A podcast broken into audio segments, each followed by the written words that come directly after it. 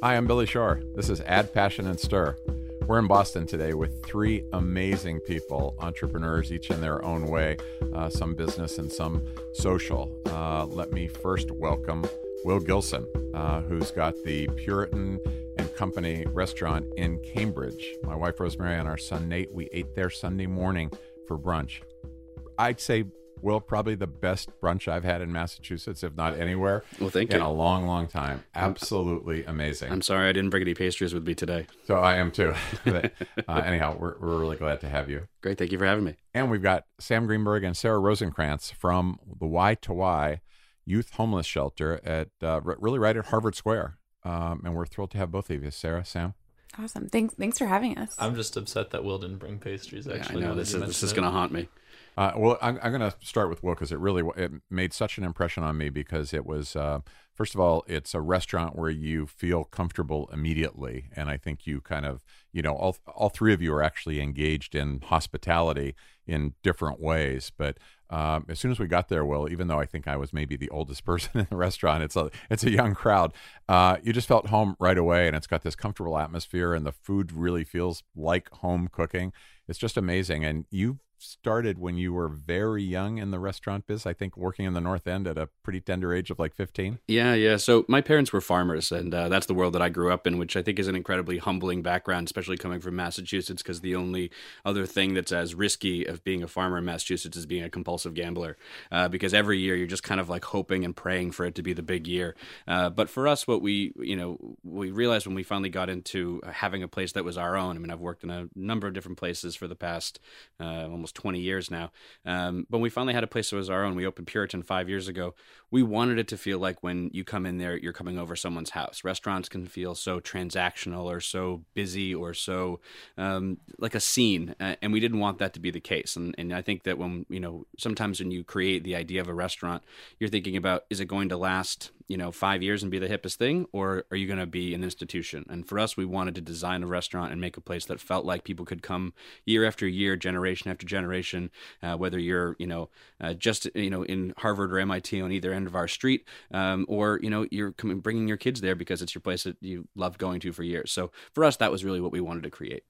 Well, it's so interesting that you had this attentiveness to design because as we get into the conversation with Sam and Sarah, that was a real a big part of what you're doing as well. I mean, first and foremost, you're a really great chef. I think you've got two James Beard nominations, right? Uh, I made the long list a couple of years for, for Well, Rising that- Star when I was a, a younger whippersnapper. that's that's that's pretty important. And uh, as we were talking on Sunday morning, you've cooked at a uh, fabulous um, restaurant in London at a hotel called the Lanesborough. Um, so you've got quite a bit of experience, but you've also got this sense of the aesthetics of design and how that kind of makes people feel when they come into the place. Yeah, like I said, when when we had our uh, our contractor do uh, Puritan, he kept on you know trying to go for these normal things that you know how restaurants look symmetrical, and I was like, "Ah, throw out symmetry, throw out any of those things, make it feel like this place collected a bunch of different parts of it over the years. We stole a bunch of stuff from my parents' house, some slate sinks, uh, you know, some old farm equipment, and we put them up all over the place. And I think that that kind of thing doesn't. It's not like you just went to Brimfield and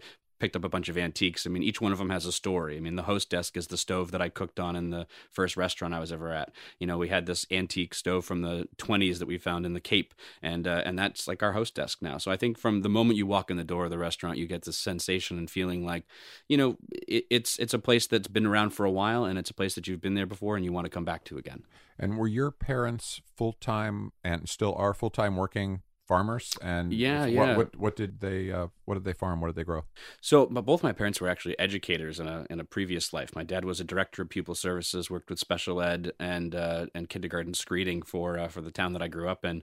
And uh, my mom uh, was a guidance counselor and substitute teacher. And uh, when my dad uh, was kind of pushing forty, he thought about the idea of not continuing with that and starting a farm. And so he bought a farm from a family that was getting divorced down in uh, Dartmouth, Mass, where a lot of my relatives are from. And we grew potted herbs. So it's basically greenhouses growing potted herbs. And, and I think that kind of helped fuel a lot of my interest to cooking is because, you know, those those flavors and those those aromas and those things that you just brush by become kind of you know tactile and sensory where like you're around them in a kitchen and you smell them and, and you, start to learn how to work with them.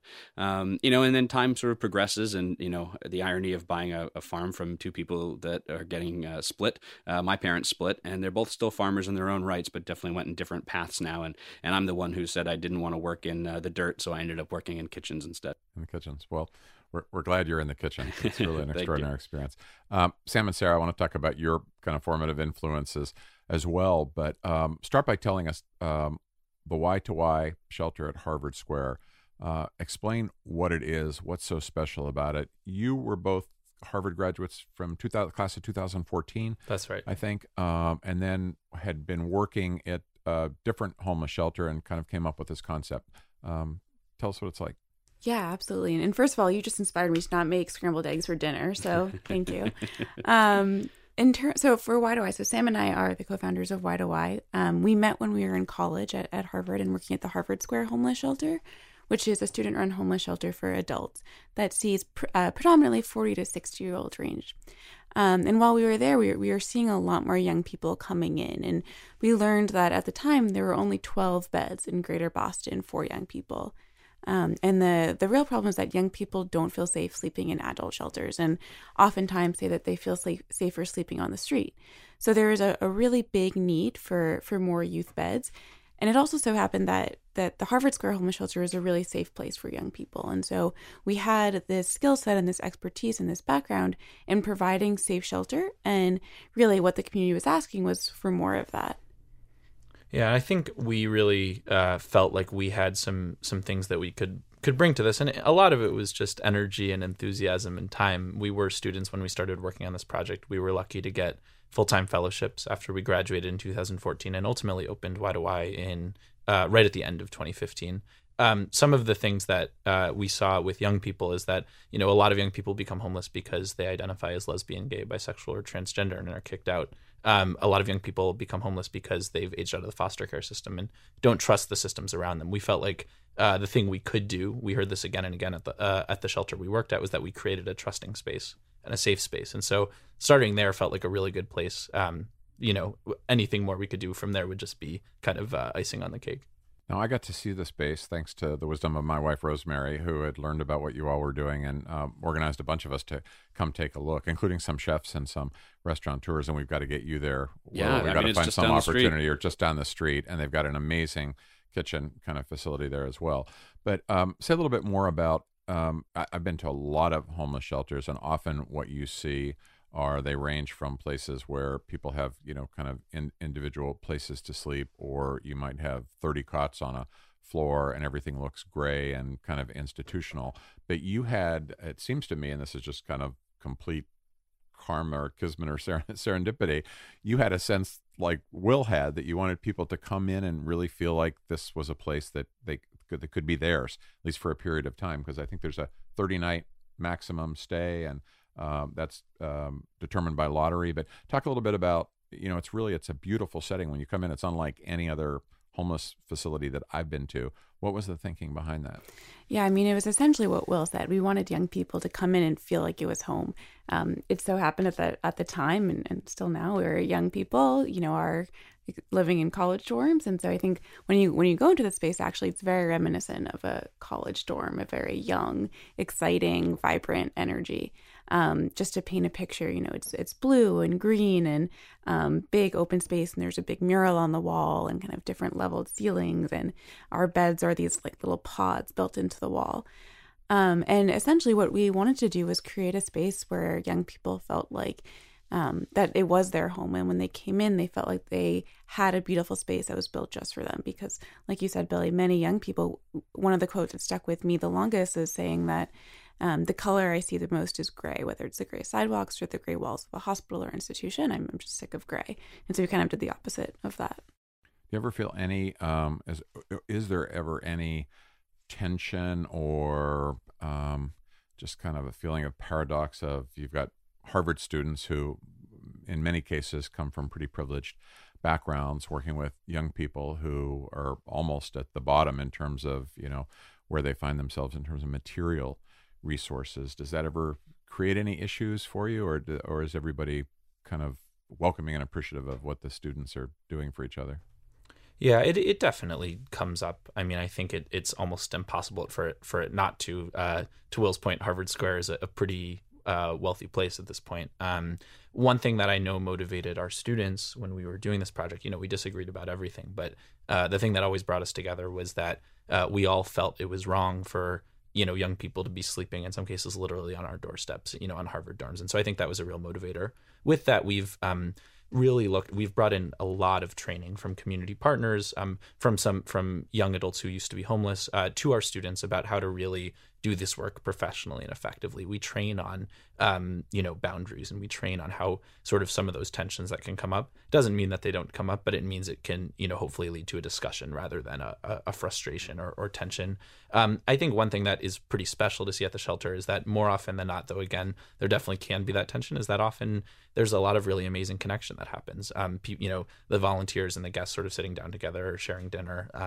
Being part of sort of joint activities, working together on a resume, uh, sort of any number of things. But uh, you know, we're lucky and, and really grateful that we see that more often than you know, sort of the tension that certainly can come up. Let's talk about the communal aspect that food brings to this, because you do have a, a terrific kitchen there. And how does how do the meals work? Do you serve um, people come in at night? So is mm-hmm. it is it dinner and then breakfast in the morning? Yep. Do yep. people so, eat together? How does that work? Yeah, so we serve dinner every night and breakfast every night. Um, we're very lucky in that much of our food is donated. So um, we work with a nonprofit called Food for Free that actually sources a lot of Harvard and other institutions' um, food excess and repackage it and send it to us. And we get donations from uh, the businesses around Harvard Square. Um, and then we do like pancakes and eggs for breakfast. But I think what's incredible about our kitchen and our, and our meal is it brings lots of different people together. So for our volunteers coming into the space, it's really their first point of interaction with the shelter. They're they're meeting in the kitchen. They're working together in the kitchen to prepare the food. Um, they're really bonding in the kitchen, and then they take that food out into the space and they're having those same conversations and that those same interactions with guests. And so I think you know in in meal preparation and in sharing those meals, it's really creating communities within and, and bridging communities. Well, you were talking about the formative influence of your folks. That first of all, they must be very proud of what you've what you've done. Um, did you ever? Was there a period where you gave them a, a hard time, where you threw a scare into them? You, I mean, because and the reason I ask is, uh, it seems like your course was determined from a fairly young age. We see lots of. I, have talked to lots of chefs. You probably not know a lot who zigzagged through other careers and other industries till they kind of found themselves. But did, did you give your folks grief or? Yeah, I, I mean, I, I, there was a period I think when I turned like 21 where I said to my dad, I was like, "Did I give you all those gray hairs?" Um, but you know, I think it, just you know to to your point of, of the folks who can end up you know in need of a shelter. I mean, any choice in life can take you down a wrong path. And I think if you don't have a, a, family or a support structure that can keep you, you know, with a rudder going in in, in at least a generally right direction, it, anything can happen can get you there. And I think that people take that for granted. And I think that people who haven't been on hard times don't always have a sympathy for that. Um, you know, one of the things that was kind of one of the more formative moments of my career and and how I got into it was, you know, I, my dad took me out of kindergarten when I was six to go deliver plants, you know, for his business. I mean, it was every maybe teaching somebody the value of a dollar maybe giving somebody the opportunity to kind of learn about what life experiences are like. But um, you know i did that with my folks and, and, ran a family business from you know when i was in kindergarten to um, you know still to this day. Uh, and you know when i was in uh, high school um, they split and it you know kind of rocked my world a lot because you know they had now had a business that was trying to be divided in a property that was being divided. And i think at that time I found a lot of, uh, I got into a lot of trouble, but I also found a lot of calm and a lot of peace and a lot of um, kind of trajectory by getting involved with a restaurant that I worked in. It was all adults. It was no other people my age. I mean, 15, 16 at the time. And, you know, that area of, of, of kind of support and structure and people being like, who cares about that? Like your job right now is to do this was incredibly uh, focusing for, for me. And I think that, you know, those kind of things, again, if I didn't have that, I, I might have got, who knows where I would have ended up. Um, so I think a lot of those things that happen in life, whether it's, you know, extracurricular, whether it's a job, whether it's something where you surround yourself with good people can keep you from getting in trouble and ending up on a path. But if you do go down that path, it's about the people along the way who are kind of like the buoys, you know, who can kind of be like, hey, you know, don't just don't go past this part, or like maybe turn around here, or maybe go this way. Don't go don't go left. Don't go right. Sam, your mom works uh, part time, at least at the shelter, as a um, as a as a physician. Um, so, something tells me both Sam and Sarah, you didn't give your parents too much grief, at least not yet. But um, what, what were their influences in your work? Yeah, uh, I'm sure. Well, I can say I definitely give my parents some grief, but uh, yeah, no, it's. I, I think um, my, my, my, both of my parents are doctors, and I think both of them have really influenced my perspective on the world. I, uh, my mom's a family doctor and has worked with homeless and immigrant and low income patients virtually her whole career. Um, I got to spend a summer in high school interning in her office, and blood really scares me. Like I don't really do uh, medicine super well, but uh, what I loved was talking to the patients. Uh, I translated a little bit for some of the patients who only spoke Spanish, and um, it was just an amazing privilege to have kind of that time spent with people and uh, even just shadowing and and and that sort of thing. Um, I you know I I think uh, like like a lot that Will has said it that the point about um, uh, the support really resonates with me, both in the work we see and also certainly in my own life. I mean, it's just um, uh, again and again having people to fall back on and rely on is something that uh, I definitely saw in my own uh, upbringing and, and something that a lot of our young people just haven't had. Right? It's um, you know again we a lot of us make mistakes growing up, and I think having kind of uh, the support network to fall back on is is uh, was really important for me. But yeah, it was it was also pretty incredible to have um, two two parents who I looked up to so much, and certainly especially my mom's work um, working with a lot of you know a similar population that yeah. we work with today. So as a caretaker, not a big big distance between your your mom and your dad and and you in terms of um, uh, where you wanted to devote yourself. Uh, Sarah, how about you? Yeah, I mean, I'm sh- I know I still give my parents a lot of grief, and I promised to call my mom later today, so I will do that. Um, but I, I mean, both of them. I think you know, doing this work, and I still take them for granted all the time, but um, just has made me realize and appreciate how unbelievably lucky I am to have parents who will do absolutely anything for their children. Um, and you know, I, I, know that will be the case as, as long as they can do anything. Um, and I am so grateful for that. I think growing up, my parents, um, you know, all were both incredibly hard workers and and always pushed us to do better and to think about how we were what impact we were going to leave in on the world. Um, and I was raised in a in a in a Jewish upbringing, and there's this concept of tikkun olam, which is repairing the world, and um, it's not so much thought of as charity or volunteering or something you do on the side. It's just a part of who you are and and your purpose.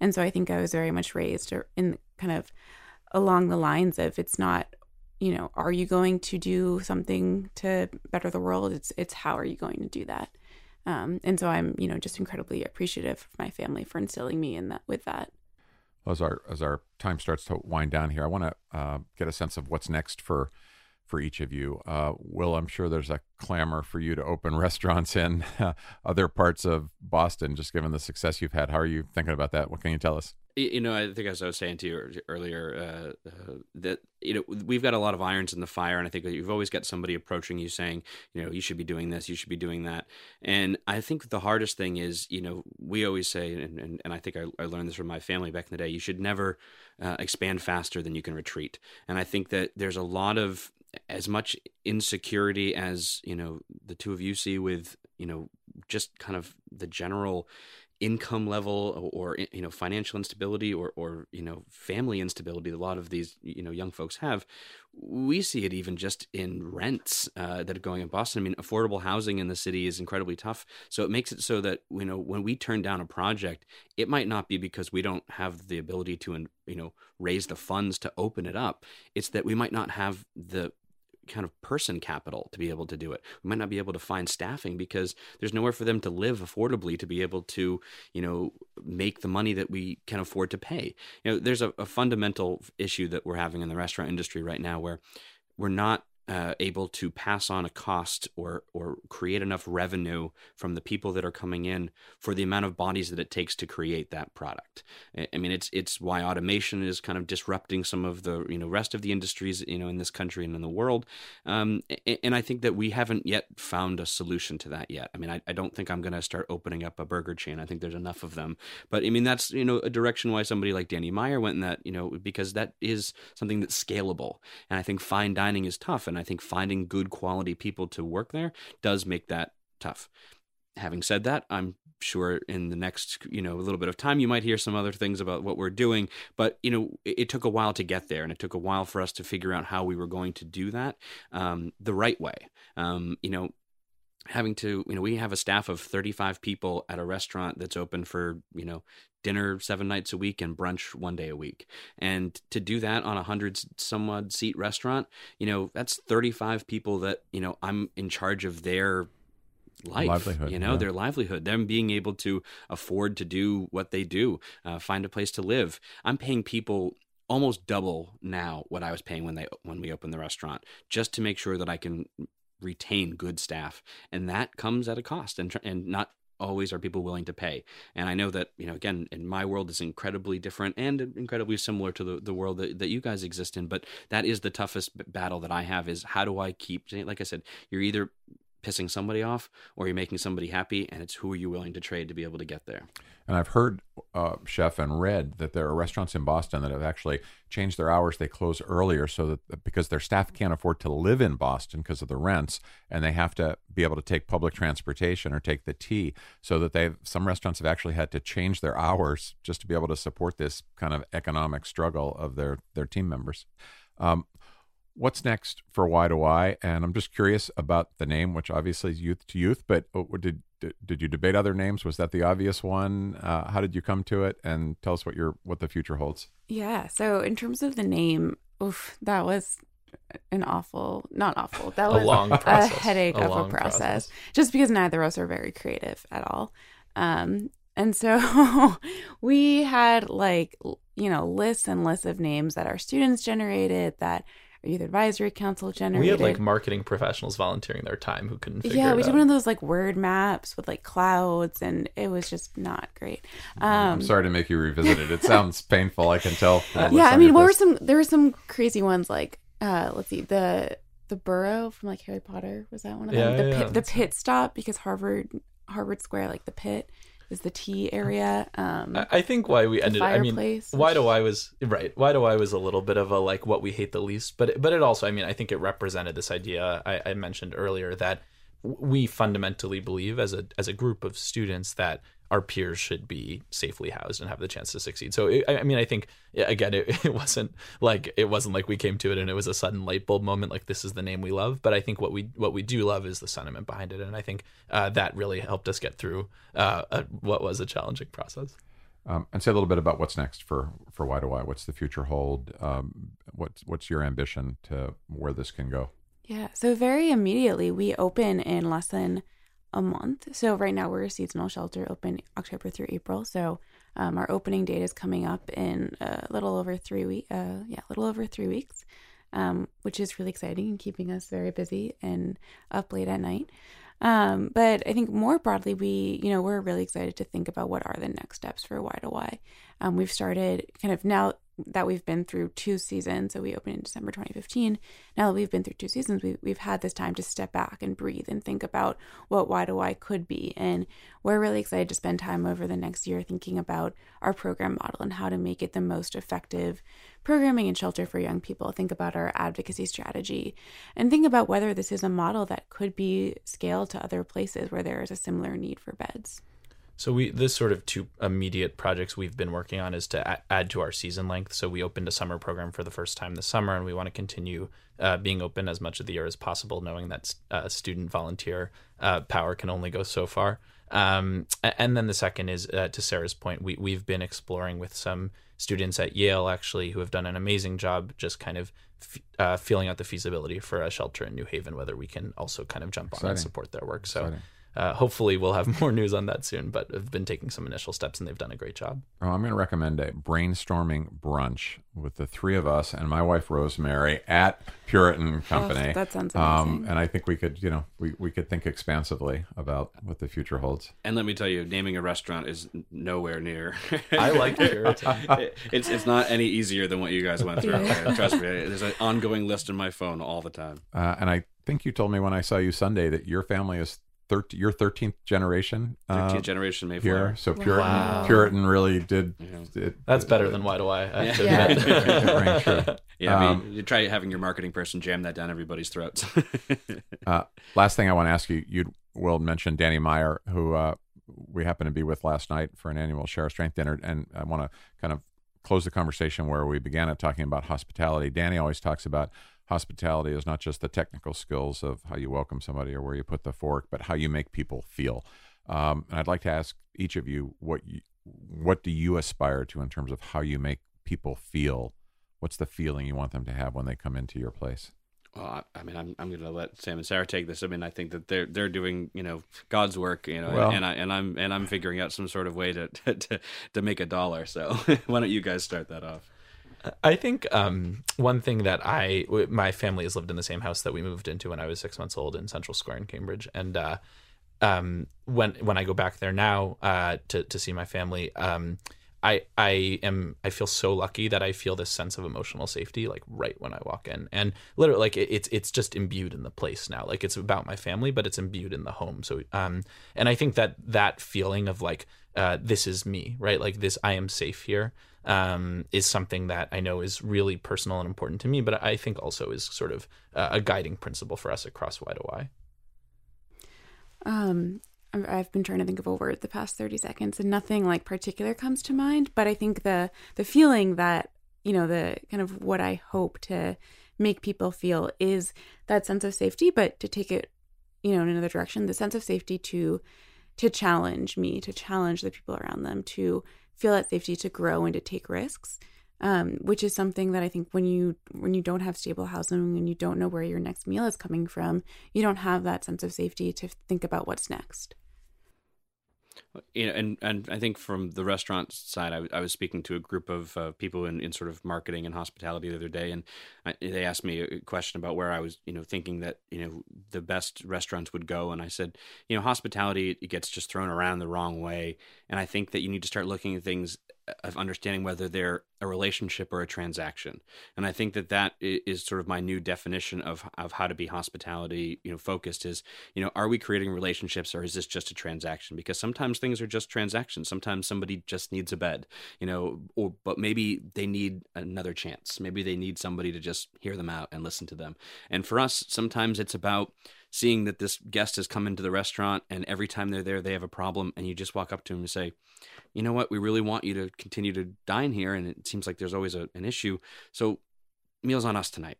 you know, give us a second chance next time you come back. You know, and we had some guests in the other night that were this great couple and they ordered all this expensive, fantastic food. And at the end, we just took, you know, a few dishes off and just said, thanks for coming and spend the time with us. And I hope that that investment in somebody means that you get that back tenfold. You get somebody who's willing to come back and bring a party of, of more people and who want to experience that.